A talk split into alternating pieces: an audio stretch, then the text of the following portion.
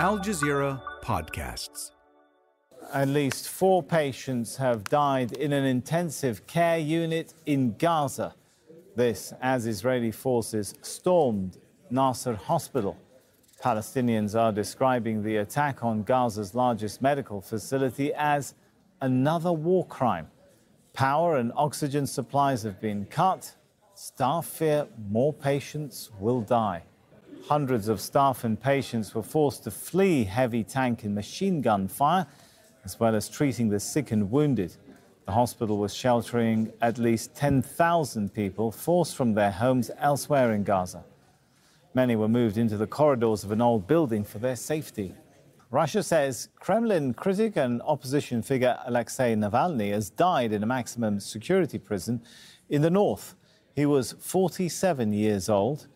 Let's bring in some international reaction coming in. Now, France has said that Alexei Navalny had paid with his life for resisting oppression under President Vladimir Putin. Foreign Minister Stéphane Séjourné posted on X that Navalny paid with his life for his resistance of a system of oppression and that his death at a penal colony reminds us of the reality of Vladimir Putin's regime. Satellite images appear to show Egypt is building a makeshift refugee camp on its border with Gaza. US media says the camp is being constructed in case of a mass exodus of Palestinians if Israel launches a ground offensive in Rafah. A video taken earlier this week appears to show more of the construction along the Egypt Gaza border.